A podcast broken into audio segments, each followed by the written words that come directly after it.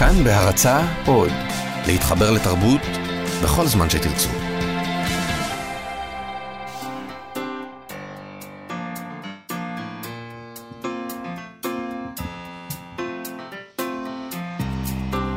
מה שכרוך, עם שירי לב-ארי וענת שרון בלייס. שלום, שלום מאזינות ומאזיני מה שכרוך, מהדורת סוף השבוע, שלום שירי לב-ארי. שלום ענת שרון בלייס, ואם את חושבת שאני לא ביליתי בפסטיגל השבוע, אז את טועה. כשאנחנו צעירים אנחנו נודרים נדר, לא לעולם לא להגיע לפסטיגלים ופסטיבלים, אבל כשאנחנו מתבגרים וכבר יש ילדים קטנים, אז זה קורה אם אתה רוצה או לא רוצה, ואני אפילו נהניתי. אני חושבת שזו הייתה עדיין, הפקה אה, מקצועית לעילא ולעילא, וכשסטטיק ובן אל עלו בסוף ההופעה, גם אני הייתי באקסטזה, יחד עם הקטנצ'יק שלי ועם כל הקהל התוסס. אז אני עדיין עומדת בנדרים ולא הגעתי ל- לפסטיגל. אה, ראינו מלחמת הכוכבים אה, גם בקולנוע ואחר כך שוב בבית. אנחנו כבר עברנו לפסטיגלים בגלקסיות אחרות. שלום ליטל אמירן, המפיקה שלנו, ושלום ליאיר ניומן, האיש הטכני שלנו בצוות התוכנית. והיום, ה-21 בדצמבר, היום, בעצם הלילה הארוך אה, ביותר אה, בשנה, כמו שכתב פעם אה, שלום חנוך, שאנחנו דווקא ניפרד איתו, אבל נתחיל עם המילים שלו, הכי חשוך לפני עלות השחר. אנחנו מצרפות את המילים שלו היום, כי השמש אה, שוקעת מוקדם, אבל ממחר מתחיל להעיר. תשקע פחות מוקדם, כן. מתחיל להעיר. ואנחנו עם שלוש אורחות היום, איילה לילי מוזס, שכבר באולפן, שלום לך איילה, ואת ערכת את. האנתולוגיה תמונה קבוצתית, ספרות ישראלית במאה ה-21. עדיין יש דבר כזה. Um, העיתונאית והעורכת טל בשן תהיה איתנו כדי לדבר על אימה הסופרת והמתרגמת רות בונדי במלאת חודש למותה. רות uh, ששרדה את השואה והפכה את העברית לבית שלה. ולסיום, האישה שקוראת באוטובוס בדרך כלל, שירי שפירא, היא תגיע היום לאולפן, באוטובוס כמובן, והיא תשוחח איתנו על הספר נעורים ללא אל, שראה אור בשנת 1937. והוא תיאר את הימים החשוכים של המשטר הנאצי, שהלכו והשתלטו, וקודם כל על האזרחים. הם פשוט פתחו את ידיהם וחבקו את המשטר הנאצי, אזרחי גרמניה. ועכשיו סוף סוף הספר החשוב הזה רואה אור אה, בעברית, שירי תרגמה אותו והיא תדבר איתנו. אז אה, שלום איילה, לילי מוזס. שלום, ענת. שלום, שירי. שלום איילה, ואת אה, ערכת אנתולוגיה אה, מאוד ייחודית של, נקראת אה, תמונה קבוצתית, ספרות ישראלית במאה ה-21. ככה, כשאומרים המאה ה-21, את ישר חושבת על קפסולה לשיגור לחלל. כן, זה, זה, ככה אנחנו נראים היום. ובאסופה הזאת יש אה, טקסטים אה, גם מתחום הפרוזה, גם מתחום השירה, גם אה, עיון.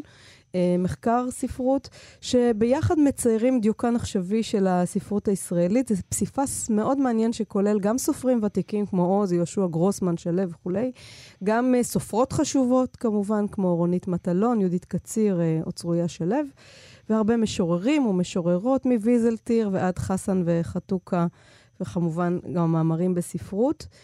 אה, אנתולוגיה כזו שהיא כמעט 900 עמודים, נראית כל כך יפה, נראה שהושקע בה הרבה מאמץ, הרבה תקציב.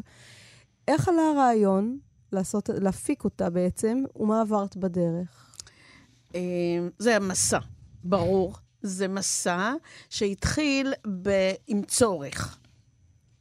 הצורך אה, הגיע מצד התלמידים, שהם...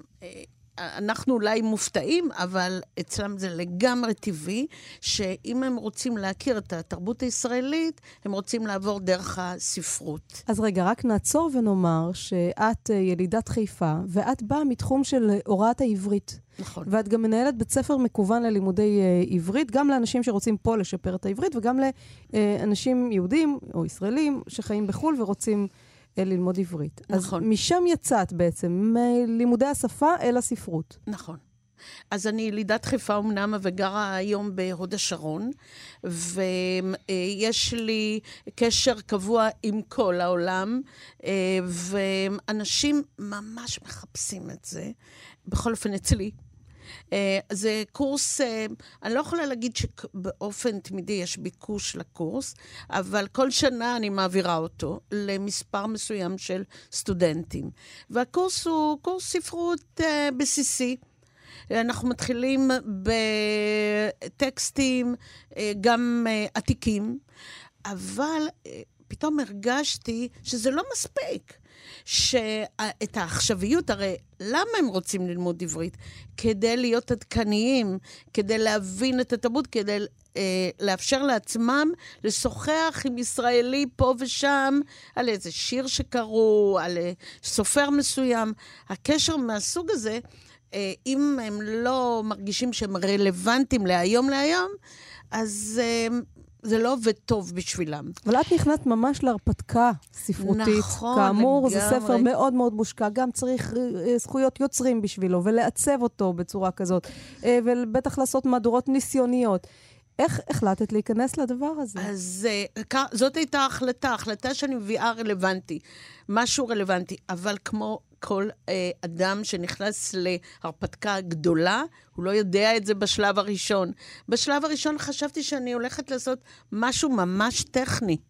הייתה לי הרגשה שאני אפנה אל הסופרים, אני אעביר קול קורא, הם יעבירו אליי את היצירות, אני אה, אסדר את זה, אערוך את זה בדרך כלשהי, ונגמרה עבודתי. אבל ממש טעיתי. אני טעיתי בגדול ולא ויתרתי. השאלה, מהי הרוח הגבית שאפשרה לי כל הזמן להמשיך, ואני חייבת להגיד שאת הרוח הגבית קיבלתי מצד הסופרים והמשוררים. ההתלהבות שלהם, הרצון שלהם אה, לתמוך ב, במטרות, במטרות הפרויקט. העובדה שהסופרים הטובים ביותר נתנו לי את ברכת הדרך, זה מה ש... זה...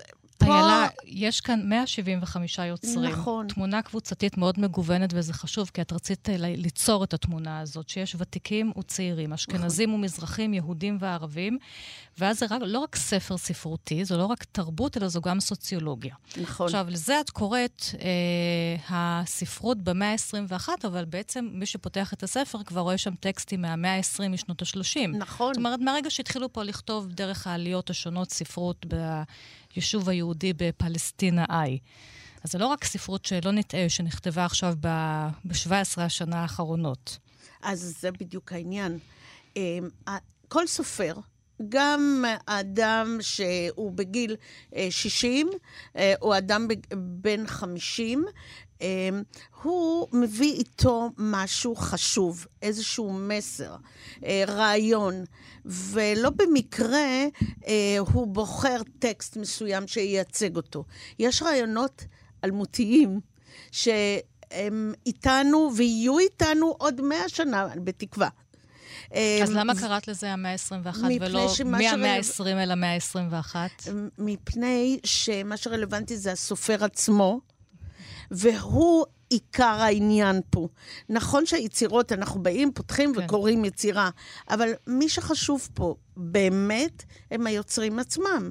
הם אותו יוצר שאיתו אני יצרתי דיאלוג, והוא בוחר ואומר, גם אם היצירה נכתבה לפני 30 שנה, אני מרגיש שהיא מייצגת אותי עד היום. אז זהו, זה מעניין, זה לא כוח. שהם אה, לקחו, נגיד, עוז או, או גרוסמן, או דווקא גרוסמן כן, אבל יהושע, הם לא לקחו, נגיד, מהקורפוס הכי הכי מפורסם שלהם, הם לקחו, נגיד, א' ב' יהושע בחר הרהור שהתפרסם בתוך אה, הק- הקובץ אחיזת מולדת, שהוא לא בדיוק פרוזה, אבל ההרהור הזה הוא כן, זה נקרא ידיד נפש, זה גם טקסט, כן, פרוזאי, לא מאוד מוכר, ובו הוא בחר, כן, לצרף את זה זה- לקפסולת זה- המאה ה-21. יפה, לא? את לא מוצאת אני, שזה- זה מאוד יפה וזה מאוד מקורי, זה, אבל זה מעניין שכאילו ה, האינסטינקט לא יהיה לקחת את הדבר הכי מזוהה איתו, אלא לקחת דווקא משהו קצת אחר, חדש יותר, פחות מוכר. זה בהחלט יפה. זו בחירה אני מעניינת. גאה מאוד בבחירות. הבחירות הן לא שלי. ולא רק שלי. לפעמים היו לנו דיאלוג, זאת אומרת, היו לנו שיחות. אה, ובשיחות אנחנו, חלק מהאנשים אמרו לי, תשמעי, מה שבחרת, פשוט נהדר. אני ממש איתך, והלכו איתי. אני עשיתי עבודת הכנה על כל סופר וסופר, על כל משורר, ובחרתי טקסטים שלפי דעתי מייצגים. הם הקול המיוחד. אני עשיתי את זה כדי אה, לאפשר לנו לשוחח על משהו, אבל הסופר בהחלט יכל לשנות את הבחירה שלי ולהציע משהו. בעיניו. ואם אנחנו. עושים גם פילוח מגדרי, אז עד שנות ה-60 רוב הכותבים הם בעצם, רוב הכותבים הם כותבים, הם גברים, ומשנות ה-60 זה מתחיל להתאזן. בעיקר בשנות ה-80 הייתה פה הפריצה הנשית הגדולה. מבחינת ארצות המוצא, 121 כותבים ישראלים, 15 ילידי עיראק, 6 ילידי רומניה, 4 ילידי רוסיה. וזה פילוח שעשיתם בדיעבד, מן הסתם. בדיעבד. קודם אספתם את היוצרים, ואחר כך הסתכלתם על מה, מה זה על נותן התמונה. לכם. על התמונה. אז באמת, שישה ילידי רומניה זה, זה מאוד כן. מעניין, יותר מילידי רוסיה, למרות שאת המקום הזה ואת הספרות העברית הולידו הרבה אנשים שנולדו רוסיה. ברוסיה. כן, אני מאוד אוהבת את התמונה. התמונה שמתקבלת היא פנטסטית, בעיניי. היא בעיקר אבל תמונה שיש בה פחות, אה, נאמר, הגירה, ויותר באמת, אה, או לצורך העניין, כן יוצרים שהם ילידי ישראל, אבל הם כותבים אולי על דור. המהגרים של ההורים. באורח ממש טבעי. אמ, ה- אלה שנולדו פה, כן. הם אלה שמשתמשים והופכים להיות הסופרים אה, הידועים, זהו, כי איכשהו בתוך. ה, בתוך המוח שלי זה תמיד נראה שזה חצי-חצי. זאת אומרת, יש לנו עדיין המון סופרים שאולי לא נולדו פה, או שהם נולדו פה ב... או הגיעו בגיל צעיר, ושהם כן כותבים את העברית הזאת, שהיא גם העברית שהיא תוצרה, תוצאה של ההגירה, אבל לפי התמונה שלך זה פחות מה שיושב אצלי בר- בראש. ובסוף ו- הספר מופיע מאמר נורא מעניין שכתב גדעון טיקוצקי, הדוקטור אה, גדעון טיקוצקי, וזה נקרא סוד תורת הגעגועים. ושם הוא כותב על הספרות העברית, שהיא ספרות של געגוע ושל כיסופים, מהרגע שאלוהים מורה לאברהם, לך לך מארצך וממולדתך ומבית אביך אל הארץ אשר אראך, נגזר על אברהם ועל צאצאיו, שהם אנחנו, כן. להתגעגע כל הזמן. והבסיס הזה הוא בעצם התשתית של הכתיבה העברית. סוד תורת ההגירה, מה שאמרתי קודם, שיש לי איזושהי תחושה שזה עדיין מאוד נטוע, גם בתוך המאה ה-21, אמ, ההגירה הזאת, אמ, אל העברית. ה- הגעגוע הזה לא חייב להיות אה, להגירה, למקום שהיה, של ההורים. לא חייב, הגעגוע, לפי דעתי, הוא לא קשור רק למהגר. הוא קשור לכל אדם שיש בו איזשהו סוג של נוסטלגיה לפעם, לדברים שהוא ראה, למקומות שהוא חווה בהם דברים מעניינים. השאלה היא, היום, כשאנחנו מדברים על המאה ה-21, למה הסופרים שהנה אנחנו כבר נמצאים בישראל, במדינת ישראל, בתוך התרבות העברית, התרבות הישראלית, אז למה הסופרים היום מתגעגעו? אל ארצות הגולה, לא, אל הנדודים? אומרת. למה לא. מתגעגעים היום? אה, מתגעגעים אל, אל העבר, אל הבסיס, אל השורשים, אל החוויות המיוחדות שחווינו פעם, וכפי שאת חווה, גם, גם אני חווה את החיים, החיים בטורבו. החיים שלנו אה, משתנים, ו, וכן, לחיים האיטיים יותר, אל, אל המקומות שפעם היו ראשוניים יותר. אז uh, מלבד הגעגוע, מה עוד עולה מ- מהאנתולוגיה? איך היית uh, בקווים כלליים מתארת את התמונה הקבוצתית הזאת? כמובן, היא מאוד מגוונת, היא פסיפסית. מה מצטייר מתוכה? מצטייר אה, דבר אחד ברור, שאין אחידות. חוסר האחידות כן. זה הדבר הפנטסטי. אין אה, תחושה של כולם נוהים לכיוון אחד. את תראי, אה, תל אביב-ירושלים, בעלות מעמד שווה. יש קצת עדיפות לירושלים, אבל אין תל אביב, המרכז. הזה. למרות שאת uh, כותבת שם את בסוף שרוב הכותבים הם מהמרכז, כן? כן, הוא מרכז הארץ מהמרכז. ותל אביב. בסופו של דבר, הם מהמרכז, אבל... אה, שזאת הגירה פנימית, אני חוזרת להגירה, הם לא בהכרח נולדו במרכז, נכון. או בתוך העיר הגדולה, הם נולדו בכל מיני מקומות בדרום, בצפון, אבל הם היגרו, כי הרבה. אנשי אומנות וספרות מהגרים לתל אביב, כי איכשהו יותר, צריכים את, רש, את הרשת האומנותית מסביבם, ואז יותר קל להם. כן, משיקולים שונים. אבל אה, אין, אין ספק שגם לירושלים יש מקום, ואין... התחושה של פעם שהייתה לנו, שאו תל אביב או לא, זה לא. לא קיים בעיניי. אז בעצם יש אה, היום. גיוון מאוד גדול. נכון. אולי אה, לקראת סיום נקרא שיר שמופיע באנתולוגיה, שכתב אה, אלי אליהו, והוא נקרא ירושה. איני יכול ללמד אותך דבר. מה יכול לדעת על חייו מי שחי פעם אחת, ואינו יכול לשוב על עקבותיו? אינני יודע מניין מגיעה הנשמה ואיך נוצר הבשר. אינני יודע אם יש עונש או שכר. אינני יכול לפסול אפילו את האמונות התפלות ביותר. אינני יודע אם אדם בוחר את גורלו או אם הוא מתגלגל בגוף אחר. אינני יכול לדעת אם הזולת אינו אלא מבט שני של האני. אינני יודע אם אני הוא שנע בזמן, או שהזמן נע בי. איני יכול ללמד אותך דבר על העולם, בתי. זו ירושתי. Mm, נהדר. אז זו הירושה שלנו, הלא לדעת ולהמשיך לחקור, מן הסתם. ועוד ירושה שנדבר עליה בפינת החפץ, ומתקשרת כך או אחרת לספר, אז נשמע את המעברון שלנו. וכל אחד מן היוצרים שהאורחים שלנו שמגיעים לכאן, אנחנו מבקשים ממנו לבחור חפץ משמעותי בחייו. אז היום לא יכולת להביא אותו לאולפן, כי הוא קצת uh, כבד mm-hmm. וגדול, אז תספרי לנו עליו, ואנחנו נדמיין אותו כולנו ביחד. אוקיי. Okay. Uh, בחרתי לדבר על הכוננית שהייתה לנו והייתה מרכז הבית, כמו שהיום ה... טלוויזיה או אה, מכשיר אחר שהוא מרכז אז הכוננית אה, שבה היה פטיפון, ולצידה היו התקליטים, ואנחנו הקשבנו פעם ועוד פעם לאותו תקליט, וכל כך נהנינו, והייתה לנו תחושה שאנחנו הגענו אל העולם הגדול ברגע ששמענו את התקליטים. על בחירת התק... התקליטים הייתה אה, מופקדת אימי, שהיא אהבה לשמוע אה, יצירות מתרבויות שונות, אז כך גם אנחנו הרווחנו, העולם שלנו נפתח, ויכולנו לעצום עיניים ולדמיין. איפה קניתם את התקליטים? את זוכרת את החנות? אמ, אני זוכרת אמ, גם קלאסיים, גם תקליטים קלאסיים, כמו, אני זוכרת אה, שאימא שלי מאוד התרגשה כשהביאה רפסודיה הונגרית. לא, אבל את זוכרת את החנות שקניתם בה? אה, בחיפה, כן. לא יודעת אם אימא שלי הקפידה לחזור בדיוק לאותה חנות, אבל היא בחרה בקפידה כל תקליט שיגיע. לא סתם, אי אפשר להביא סתם תקליט, זאת אומרת, כן. זה אחריות, היא הרגישה. כן, היינו הולכים לחנויות, מניחים את התקליט עם האוזניות, מקשיבים, צד א', צד ב'. כן, ומה שרציתי לומר, שהבאתי את הכוננית הזאת בירושה. דיברנו על ירושה, כן. אליי הביתה אחרי שאימי נפטרה, וצבעתי אותה בצבע עדכני. והשילוב הזה בין אה, אה, עיצוב של פעם וצבע עדכני יצר שוב מרכז הבית. שוב הכוננית נמצאת במרכז הבית, במקום הכי בולט, וכל אחד שנכנס, רוצה, שואל אותי, את מוכרת?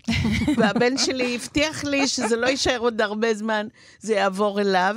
והנה, הכוננית ממשיכה לחיות. זה אפרופו גם אה, כן. געגוע שדיברנו כן. עליו קודם, כן. גם את הספר, את האנתולוגיה את מקדישה אה, להורייך, אה, בני הזוג לניאדו. נכון. הספר הזה, רק נציין, ראה אור בהוצאת כרמל.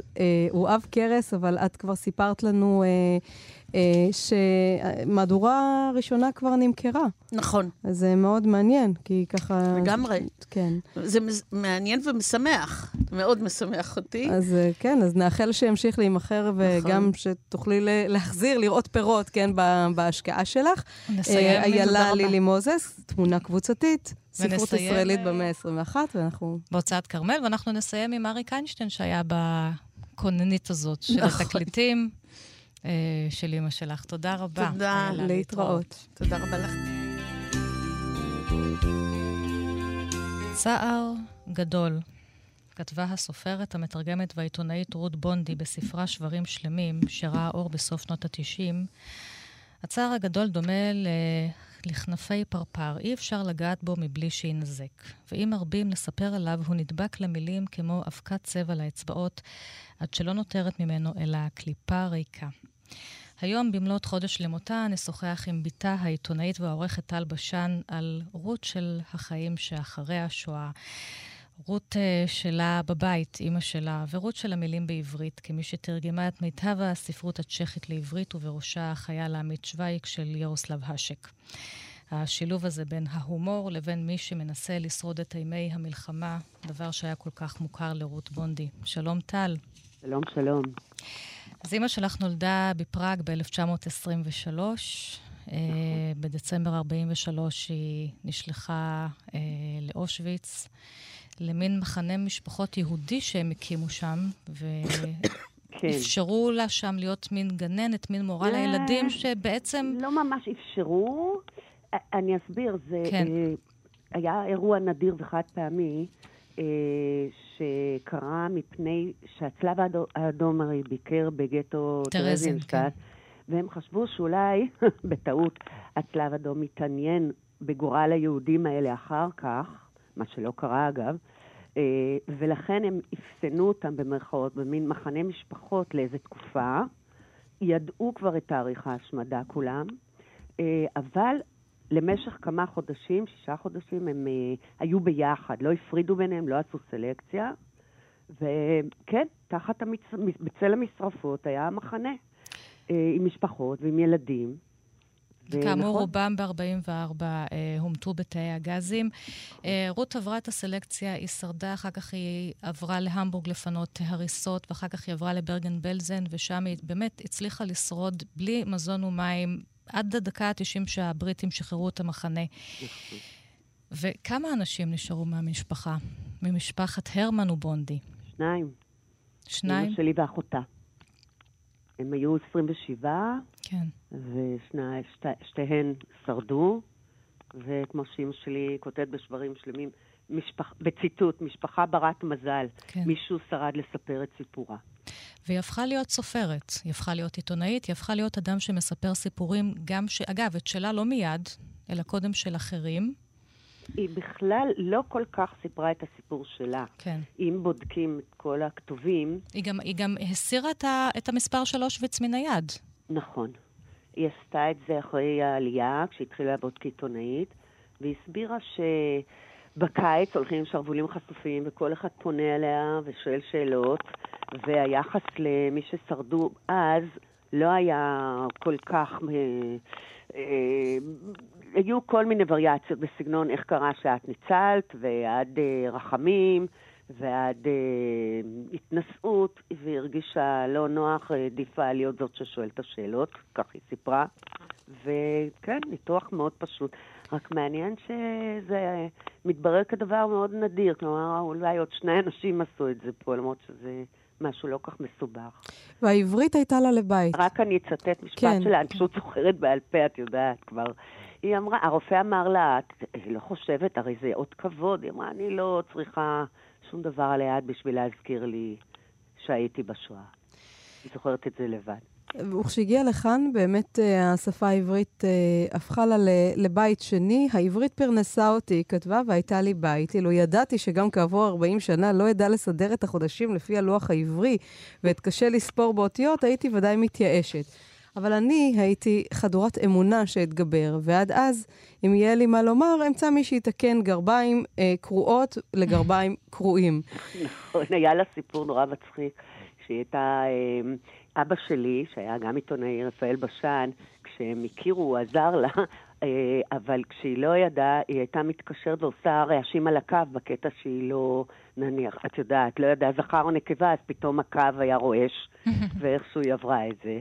אז צריך לציין שהיא באמת באה לפה אה, חלקה לחלוטין כמעט מבחינת העברית, ולא רצו לתת לה ללמוד באולפן בכלל, היא באה כשומעת מן החוץ. אה, והשתלבה אחר כך והלכה עוד פעם, ואיתרו את איכשהו מורה אחד אה, צדיק, איתר אותה וטיפח אותה. אבל בבחינת אה, אורח לרגע, היא לא הייתה אורחת לרגע, אבל היא הייתה חדשה אה, בסביבה הזאת, אה, אורח לרגע, רואה כל פגע, היא התחילה לכתוב אה, פיליטונים. וכתבה עם הרבה מאוד הומור על דברים שמתרחשים פה. הייתה אחת הנשים הבודדות, אני חושבת, שכתבה אה, הומורסקות נכון, באותה תקופה. נכון. אה, וגם תרגמה. ואני, כשאומרים לי בונדי, אני חושבת על הספרות הצ'כית הנפלאה, שבזכותה האישה הזו העמידה מדף שלם של, אה, של ספרות מצוינת. נכון. אה, אצלי זה מתורגמת. יותר, שני מדפים, שלושה. כן. זה איזה 60 ספרים בערך. אז כן. גם השימוש של זה בהומור, וגם הספרות הצ'כית בעצמה יש בה איזה קו עדין וקליל, קצת איורי, כן? גם, אה, עם נכון. הרבה הומור. נכון, אה, יש את ההומור הצ'כי. אימא שלי טענה שיש אה, ככה קווים של זהות בין אה, שני העמים, עמים קטנים שתלויים בחסדי מעצמות גדולות, שקודם כל יודעים שגם זה יעבור, שיודעים שצריך ככה לה- להוריד את הראש ולחכות לסיבוב הבא, שאיכשהו השפה היא לא נפוצה במיוחד, גם לא צ'כית, אז היא מצאה הרבה קווי דמיון, אבל באמת אה, ההומור הזה הדוקרני בעדינות, אה, ככה כן. אירוני, הוא משהו שבאמת אה, מאפיין את הצ'כים, וכבר לא הסכימו לקבל ספרים לתרגום אם לא היה בהם הומור. אה, טל, אימא שלך ישבה הרי אה, שעות רבות אל שולחן הכתיבה וכתבה, כי היא באמת הוציאה כמעט 90 אה, כותרים. נכון, אה, 91. מה את זוכרת כילדה, את אה, בת יחידה, מה את זוכרת מאימא שלך? אה, היא שיתפה אותך בעבודה שלה? לימים את גם הופכת להיות עיתונאית ועורכת. אצלנו הצלבה גנטית בלתי כן. נמנעת, לאן, לאן כל הגנים ילכו. אבל אה, כן, קודם כל, אה, צלילי מכונת הכתיבה שלה, אוליבטי, איתם הייתי מתעוררת בבוקר. היא הייתה קמה כל בוקר בחמש וכותבת, זה היה הזמן שלה. וזה היה ממש אה, צליל שאני עד היום מתגעגעת אליו. אה, ובשבת ההורים שלי לא היו, אה, כמנהג ההורים היום יוצאים לכל מיני פארקים ואטרקציות, אלא יושבים לעבוד, לכתוב, מוזיקה קלאסית ברקע. אני כל חופשה וכל קיץ הייתי עובדת במערכת דבר השבוע, מדביקה צילומים וממיינת לארכיון. אה, במערכת הצנועה היא ברחוב אה, מלצ'ט אה, פינת שנקין. וכן, באמת עולם שלם של מילה וספר וריח של דפוס. המון תיקונים, המון קפדנות, נו, רצינות. כשמדברים היום על עיתונות, וכשאני חושבת על ההורים שלי, אלה שני עולמות שונים, מרחק מזרח ומערב. באיזו היה שפה דיברתם בבית? רק עברית. רק. אה, כשלא רצו שאבין, דווקא דיברו גרמנית, כי אבא שלי לא היה מצ'כיה, הוא היה מגרמניה, וככה למדתי קצת גרמנית. אבל אה, סך הכל ההחלטה הציונית המקובלת הייתה לדבר בעברית, לצערי, כי היום שואלים אותי אם אני יודעת צ'כית, ואני לא יודעת. וחבל. אז אנחנו כאן בתוכנית ספרות, ונצטט מתוך משהו שרות כתבה. הדבר המדכא נפש קוראת עד עפר היא אחת מרשימות ספרי המופת שכל אדם חייב לקרוא בחייו. אז שואל אדם בספרייה את הקפיטל של מרקס, כדי להבין סוף סוף למה הוא התכוון באמת, אבל קצת קשה לקרוא את הקפיטל אחרי כל מטלות היום, בלילה, כשהעיניים נעצמות מעצמן. דרוש לזה זמן קריאה רצוף, ראש פנוי, בקיצור חופש. אז לחופשה הקרובה... אה, באילת נוסע האדם עם הקפיטל, או האיליאדה, או ארץ השממה של טי.אס. אליוט, אבל כל מה שהוא עושה זה לשחות, לשכב בשמש, לאכול, לישון, והספר היחיד שהוא מצליח להתגבר עליו הוא המוות בא בסוף של אגתה כריסטי, שנדבן אלמוני השאיר במגירת השולחן בחדר המלון. כן, זה זה- מסיפוריה, זה אמיתי. הנה, וזה ההומור. זה נורא מייאש כן. באמת, רשימת הספרים שכל אדם... אה, כי אני לא יש יודעת לה- אם קראתן את הקפיטל, או אם יש לכן אה, תוכניות לחופשה הוא הקרובה. מחכה לי במגירה באילת. כן. אבל אה, כן, את זה היא כתבה בספר אחר שלה, שנקרא נחמות קטנות, ובאמת יש לה שם את הפרק המקסים על זה, על בעקבות זמן הקריאה האבוד, אפרופו פרוסט. כן. והיא כותבת באמת, מצד אחד היא קראה כל כך הרבה, היא אמרה, איזה מזל שמשלמים לי לקרוא ולכתוב. היא אמרה, אני עושה את זה על חשבון uh, הציבור, על חשבון האנשים, ואז היא תיקנה את עצמה ואמרה, לא, אני עושה את זה עם האנשים, כי אני גם מאפשרת להם ופותחת לפניהם, באמת דרך התרגום של מצ'כית, כל כך הרבה עולמות. אז היא, היא, היא גם קראה המון, היא כתבה המון, וגם כביכול הייתה, כמו שירי וכמוני, אנחנו רדופות כל היום, כמה אנחנו כן. צריכות עוד להספיק לקרוא. נכון. וכמה יותר ספרים מזה אני חשובים לא אספר קראנו. לכם. אה, היה לה ארכיון, היא גזרה כל שבת, זה גם אה, משהו שאני זוכרת, היא הייתה יושבת עם העיתונים וגוזרת, והקימה ארכיון ענק. שאחר כך כבר, כמובן, בעידן הדיגיטלי הוא כבר איבד את ה... אבל... אה, ו- ו- וספרים, יש השאירה ספרייה עצומה. חלק גדול, אני קצת עוברת עליהם, הם בחתימת המקור של המחבר. וואו. מה למשל? מה לא? כל מדף שאני שולפת, אני פותחת אביגדור המאירי. כתוב מה זה לרות ב... אני לא זוכרת יש משהו גם, יש גם סופרים. צ'כים שחת, שחתמו על כן. תרגומים, או... כן, כן, באמת? אבל אלה היותר מודרניים. אה, קונדרה. הכי ותיק היה בומיל רבל, כן. כן. שהוא היה טיפוס. כן. אבל אה, לשזר אני פותחת, אז זה בכלל הקדשה אליי. אה, אורי צבי גרינברג, לרות שהייתה בארצות המוות וחזרה משם. אה, ממש ראיתי שאני לא יכולה לעשות כלום עם הספרים, כן, זה אלא שאי להוקיר אפשר- אותם. נכון, אי אפשר אה, זה, לת- למסור ולשמור דברים. אצלך, כן. ולשמור. אבל את הארכיון שלה היא תרמה לאוניב- לספרייה הלאומית, וזה דבר גדול, והם עובדים עליו עכשיו. טל... ובאמת אני מאושרת שאימא השאירה לנו כל כך הרבה אושר בעין, אה, וזו קצת נחמה. טל, בסוף השבוע האחרון אה, את פרסמת אה, קטע של אימך של רות בונדי במוסף הארץ, קטע על הזקנה. שהיא כתבה בהיותה בת 91 לפני שלוש שנים, אחרי אשפוז במחלקה גריאטרית. והיא כותבת שם, היו, היו היה פעם אני, לא מנופח חלילה, אלא רק גאה על מה ש... אה, אפשר לו להיות גאה בגיל 90. עדיין נוהג, הולך לשחות כל בוקר, עדיין עובד, עצמאי, גר לבד, ויום אחד כאילו דקרו בו סיכה. האני התרוקן, הצטמק, לא נותר בו מאומה. אני מדלגת כאן, לפעמים שואלים את הקשישה בכיסא הגלגלים, את לא רות בונדי? והיא עונה, כן, הייתי פעם.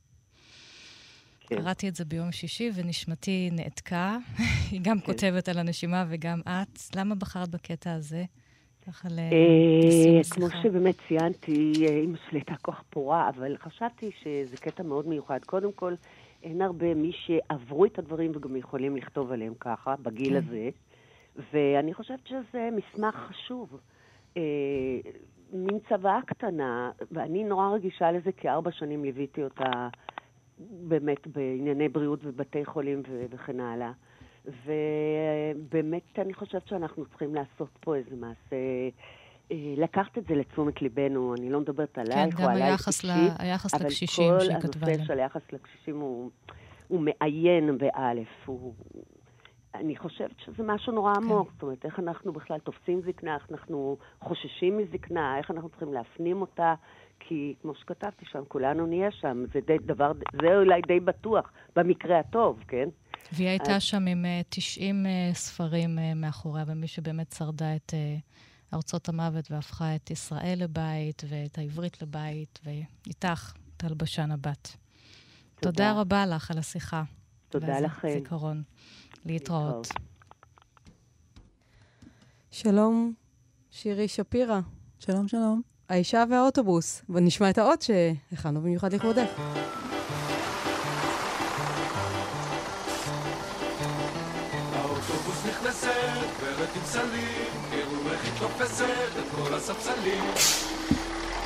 זהו.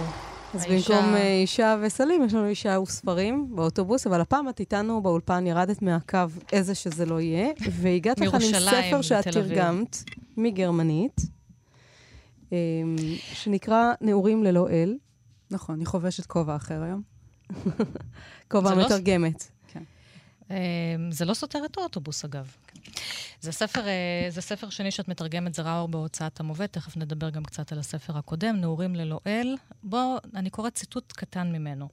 כל צורה של חשיבה שנואה עליהם. הם מצפצפים על האנשים, הם רוצים להיות מכונות, ברגים, גלגלים, בוכנות רצועות, אבל יותר משהיו רוצים להיות מכונות, הם היו מעדיפים לשמש תחמושת, פצצות, מטעני רסס, רימונים. כל כך היו שמחים להתפוצץ למוות באיזה שדה קרב. כשיהיו גדולים, הם חולמים להיות שם על אנדרטת המלחמה. והספר הוא כאמור נעורים ללא אל, שכתב הסופר הגרמני, את תאמרי את השם שלו? אודן פון הורוואט. יפה, בשנת 1937 הוא כבר גלה מהמולדת שלו שאסרה לפרסם את הספרים שלו, גרמניה החרימה אותו. וסוף סוף הוא רואה אור בעברית, אה, שירי, את תרגמת אותו. אולי את הסיפור הקצר נספר עליו רגע מורים, תלמידים, כאילו סיטואציה תמימה, אבל ממש לא. אז אה, ספר שכתוב בגוף ראשון, מפי מורה, אנחנו לא יודעים איך קוראים לו. אנחנו גם לא כל כך יודעים איך קוראים לתלמידים שלו, שזה גם מעניין, הכל מאוד אנונימי. אה, אנחנו לא יודעים איפה זה מתרחש, אבל כנראה גרמניה הנאצית, זה די ברור לנו.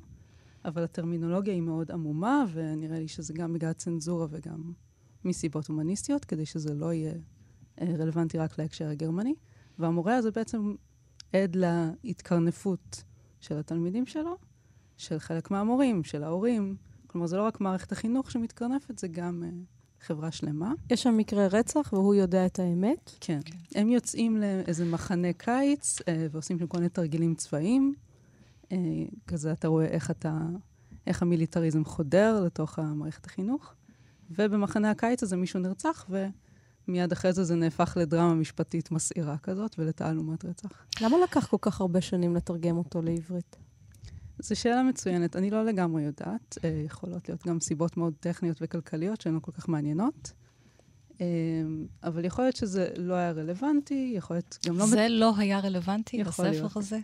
היינו צריכים לחכות הרבה זמן. אה, אבל גם ספרות גרמנית לא מתורגמת כל כך הרבה לעברית, כמו שנראה. זה יחסית נדיר לשפות אחרות. כן, ואת הגעת וככה ביחד עם עם עובד דווקא מכניסים עוד ועוד uh, ספרים. אז אמרת קודם שזה לא היה רלוונטי, אבל דבר ראשון שקורה שם עוד לפני מקרה הרצח במחנה, זה הוא מראה איך לאט לאט באמת ה... המשפחות, הילדים, נוטשים את הערכים והופכים להיות כולם מין מלשינים קטנים שאמורים uh, לעשות כמצוות uh, המשטר הנאצי, ואם מישהו שומע uh, על זה שכושים, אני אומרת את המילה כושים, כי ככה היא מופיעה. כי כך כן. היא מופיעה בספר, שהם בני אדם שווים לכולם, והוא רוצה לדבר על זה בכיתה, כבר אחד התלמידים מאיים עליו שהוא ילשין עליו למנהל, ואז יפטרו אותו. וההורים מאיימים עליו, זאת אומרת, את רואה איך כל יום הוא פשוט מפחד להיכנס לכיתה, התלמידים לועגים לו, הוא מפחד לומר להם מה שהוא חושב באמת. זה עוד לפני מקרה הרצח, הוא לאט-לאט, אה, המאבק הזה בתוכו להפוך להיות הם, עוד בורג במכונה, או לשמור על, ה- על הערכים שלי, על האנושיות שלי, ואז אולי במחיר שלא להיות פה, במחיר של גלות, כפי שהסופר בחר או בחר אה, לגלות מארצו. נכון, וצריך זאת גם אומרת, להגיד... יש לו גם מימד אוטוביוגרפי איכשהו בספר הזה. מאוד, כי uh, צריך לציין um, שגם אדון פון הורוואט בעצמו בהתחלה שיתף פעולה, הוא ניסה... Um, גם קשה לנו לשפוט את זה מנקודת המבט של אנשים שיודעים מה קרה בדיוק אחר כך, אבל אולי הוא חשב, טוב, אני אסכים עם זה, השלטון יתחלף, יהיה בסדר. והוא ניסה באמת לתפקד בתור סופר ומחזאי. Um, כשהנאצים עלו לשלטון, הוא היה אוסטרו-הונגרי, אבל הוא חי בגרמניה באותו זמן, ונאלץ לגלות, בייחוד אחרי הספר הזה. שנכנס לרשימת הספרים המזיקים. המזיקים. בואי בוא. נקרא איזשהו קטע מתוכו. אוקיי, אז זה, זה חלק שקוראים לו, פרק שקוראים לו דגלים, פרק מאוד קצר. כשהתעוררתי למחרת היום, ידעתי שחלמתי חלומות רבים, אבל לא זכרתי מה קרה בהם. זה היה יום חג, יום ההולדת של הפלבאי הראשי. ברחבי העיר כולה נתלו דגלים מוכרזות. ברחובות צעדו הנערות שמחפשות את הטייס הנהדר, הנערים שמניחים לכל הכושים למות, וההורים שמאמינים לשקרים הכתובים על הכרזות. ואלה שלא מאמינים להם צעדו גם הם. גדודים של חסרי חוט שדרה בפיקודם של בורים ועמי ארצות. שמאל ימין שמאל. הם שרים על ציפור קטנה, מזמרת מעל קבר של גיבור מלחמה.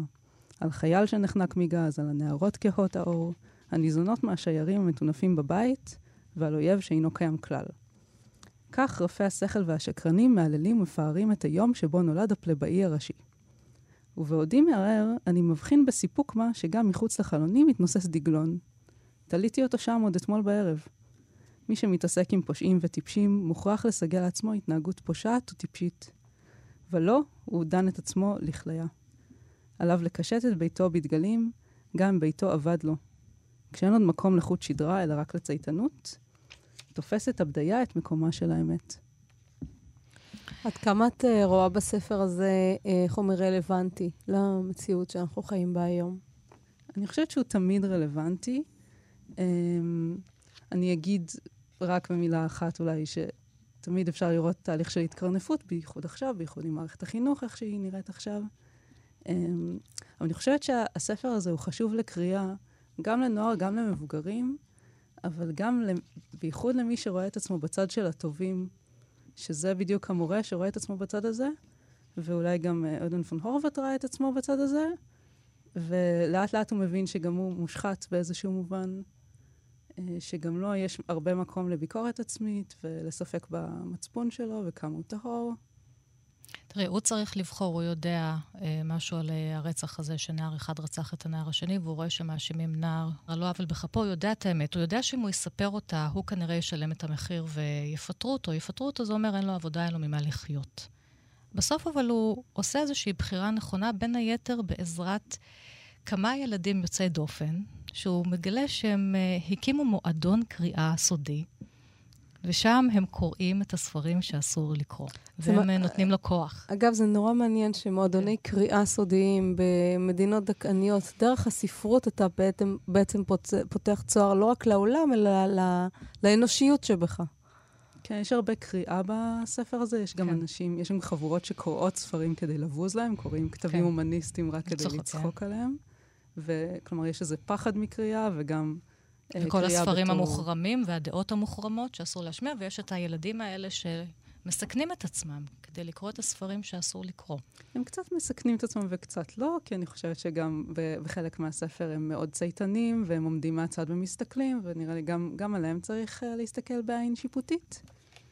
Um, איך כשאת uh, תרגמת, את, זו הייתה החלטה שלך לתרגם את הספר או של הוצאת המובד? לא, אני עשיתי לו לקטורה והמלצתי עליו, uh, בייחוד בישראל של היום, כמו שאמרתי. וגם, אה, את יודעת, הצטרפה לשם טלי קונוס, שהיא מתרגמת מגרמנית, לחבורת עורכי הספרייה לעם, אז אני מניחה שזה חלק מסדר היום, כן, להביא יותר ספרות גרמנית לעברית. שירי, איך את נעשית מתרגמת אה, לגרמנית? איך הגעת? Um, סיפור מאוד רומנטי, אני יכולה להגיד. אה, בבקשה. הגעת למקום. הנכון. אמ, קראתי קפקא ורילקה וויטגנשטיין, שזה לא ספרות, אבל היה, היה לי איזה רצון לקרוא את זה בשפת המקור. אמ, ו, וזה הסיבה ללמוד את זה, אבל עדיין לא להגיע לזה בגיל הנעורים, ואז uh, היה לי בן זוג שוויצרי, um, ואני אזכיר אותו פה כי הוא זה שסיפר לי שהוא למד את הספר הזה במערכת החינוך השוויצרית בזמנו, ומאוד אהב אותו, אז תמיד היה לי ככה. בראש שאולי זה ספר שיהיה מעניין לחשוב עליו, ותרגם אפילו שבסוף לא, לא אני זו שהציעה אותו לעם עובד. אז אה, הגעת אה, ללמוד גרמנית דרך, ה...